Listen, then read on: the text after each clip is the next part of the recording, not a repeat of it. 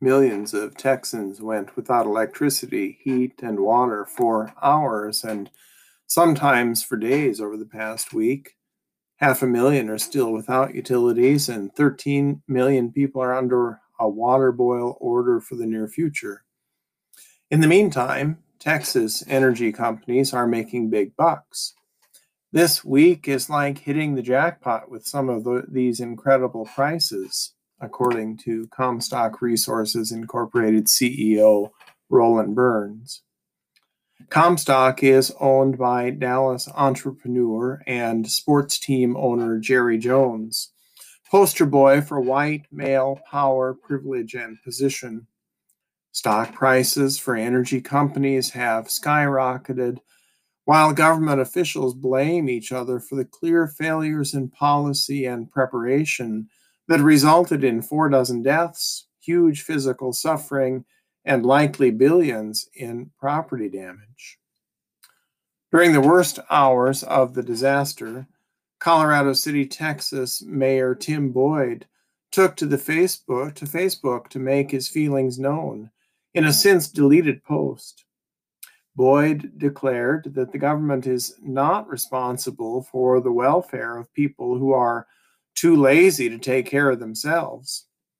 Socialist government and bad raising, according to Boyd, have conspired to produce the situation folks in Texas now face. All that was missing from Boyd's post was a quote from Ebenezer Scrooge that the foolish, freezing folks should hurry up and die to reduce the surplus population. Later, Boyd issued an apology and announced his resignation even though he composed the entire post and it was quoted in its entirety by news sources, he protested that it was, quote, taken out of context, unquote. He wished that he had chosen, quote, better wording, unquote, whatever that might be for such an arrogant and disgusting screed, and thought more clearly about his comments. He complains that he and his family have suffered from anger and harassment as a result of the post, and he concludes by noting that he is now a private citizen and should just be left alone. Finally, this past week, we learned of the death of Rush Limbaugh from cancer at age 70. Limbaugh was the first to take full advantage of the Reagan cancellation of the Fairness Doctrine and to turn cable news into cable bullshit. I use that term in the way that Harry Frankfurt uses it in his little book called On Bullshit. Limbaugh raised the disregard of truth to a high art. He was one of the first to realize that truth is not even relevant in most current conversations. Provocation is power. Facts are a waste of time. Limbaugh was offensive, abusive, misogynist, racist, and fascist in his comments. Worst of all, he simply did it for the money, not for any principles. I am not dancing on Limbaugh's grave. I simply report what he himself said about himself on numerous occasions. The cavalcade of white male supremacy continues on, even if the marmalade misanthrope no longer occupies the White House or has his Twitter account. It's not a man, it's a system. It's a system that produces so much idiocy that I can't even get to the Ted Cruz to Cancun or the Terry Bumstead interview that continues to make me think that he has years of dementia already behind him. White male supremacy is an inexhaustible font of foolish hypocrisy and wealthy stupidity that would be hilarious if it didn't kill people by the thousands daily. As all this unfolds, I've been reading the book Native by Kaitlin Curtice. It is, among other things, a poetic summary of the nature of whiteness and thus a commentary on events every week, not just this week.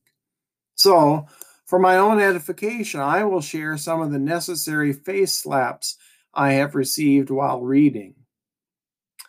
What whiteness cannot enslave, whiteness erases. That is not a political or ideological or theological argument. It is rather an historical observation. This observation is, for me, of course, more in the category of the privileged white male fish discovering the ocean of whiteness and maleness and privilege in which he's been swimming for a lifetime and more. I'm late to the game and will spend the rest of this life catching up. Quote, a thread runs through the history of America, Kaitlin Curtice writes in Native. And I continue the quote a thin line that connects people, places, moments, cultures, and experiences. This thread started when Columbus arrived and deemed indigenous peoples savage and unworthy of life, a thread that continued as African peoples were enslaved and forced onto this continent. We see it today in hate crimes against people of color and religious minorities. It is a threat of whiteness, of white supremacy that aims to erase culture, to assimilate those deemed unworthy of humanity. Close quote. As we see it in spoiled food, broken pipes, contaminated water, and the bodies of the homeless in the streets of Texas, we know that Curtice's words are true. Whiteness enslaved black people in order to crush the life out of them like grapes and sell the juice of their labor. When that was no longer the legal system, whiteness erased black people from the political process, from the accumulation of wealth, from quality housing, from good schools, from white churches, from our stories, and from the pages of the history white people teach, remember, and celebrate. Whiteness continues that process of erasure daily. Whiteness is a culture that requires the erasure of all others, Curtice continues later in her book. Considering them less than, it is believing in that well known metaphor of a melting pot that we so love to hold on to in America, but erasing the value of the lives as the other within the narrative, and in the process presenting the idea of assimilation as virtue. But really, Curtice continues, Assimilation is about power power that puts shackles on Black people, Indigenous people, and other people of color. Whiteness has an ironic and contradictory relationship with all that is not white. On the one hand, whiteness removes all that which is not white and will not become white. On the other hand, whiteness needs the other as the quote inferior unquote in order to fund what James Baldwin called the white wage. That wage is basically I may not be much, but at least I'm better than someone. Domination, in the end, is a perverse dependency of whiteness on all that is not white. That perversity harms all but the most privileged of white people, along with all others. Whiteness erases indigenous people from the land from power, from their stories, from their cultures, and from life. Indigenous people were not seen as usable, so they were then seen as disposable. A continent was, quote, discovered, unquote. Land was seen as, quote, empty, unquote, even if the first inhabitants had to be forcibly removed by genocide and by trails of terror and tears. Culture was cut off along with hair, and language was forgotten along with stories of oppression. The imperative was clear, to clear out of the way, to assimilate to whiteness and or die.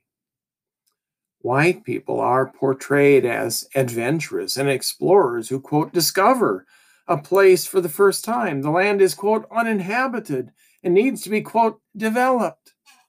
In fact, white people are colonizers of spaces that must be stolen before they can be possessed.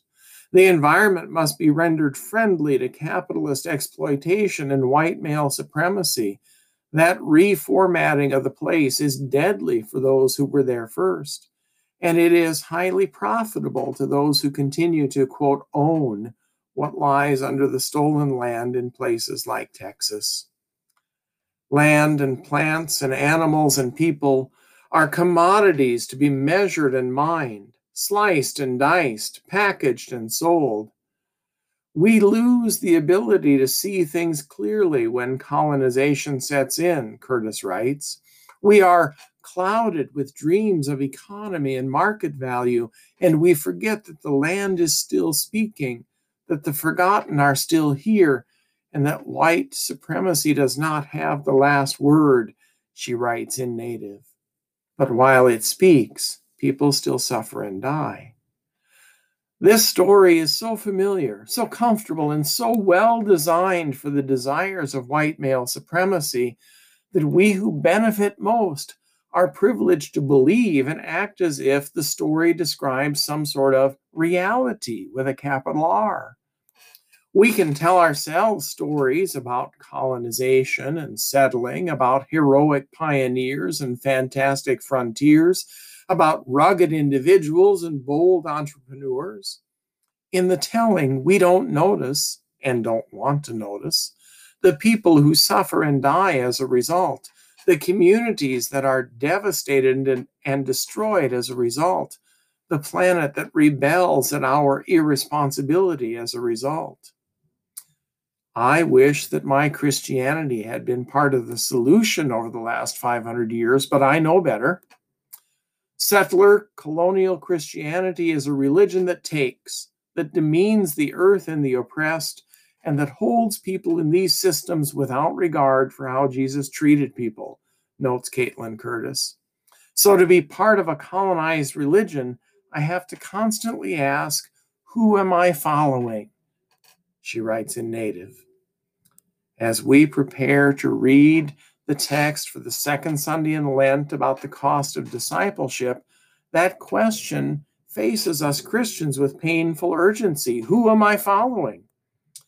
Jesus called the crowds with his disciples and said to them, If any want to become my followers, let them deny themselves and take up their cross and follow me.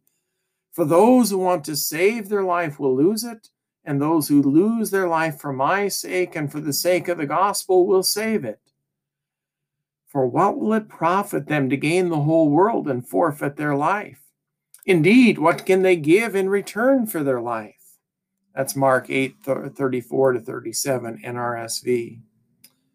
White male supremacy, using the tools of unfettered, individualistic, robber baron capitalism, is always trying to find out what will profit us.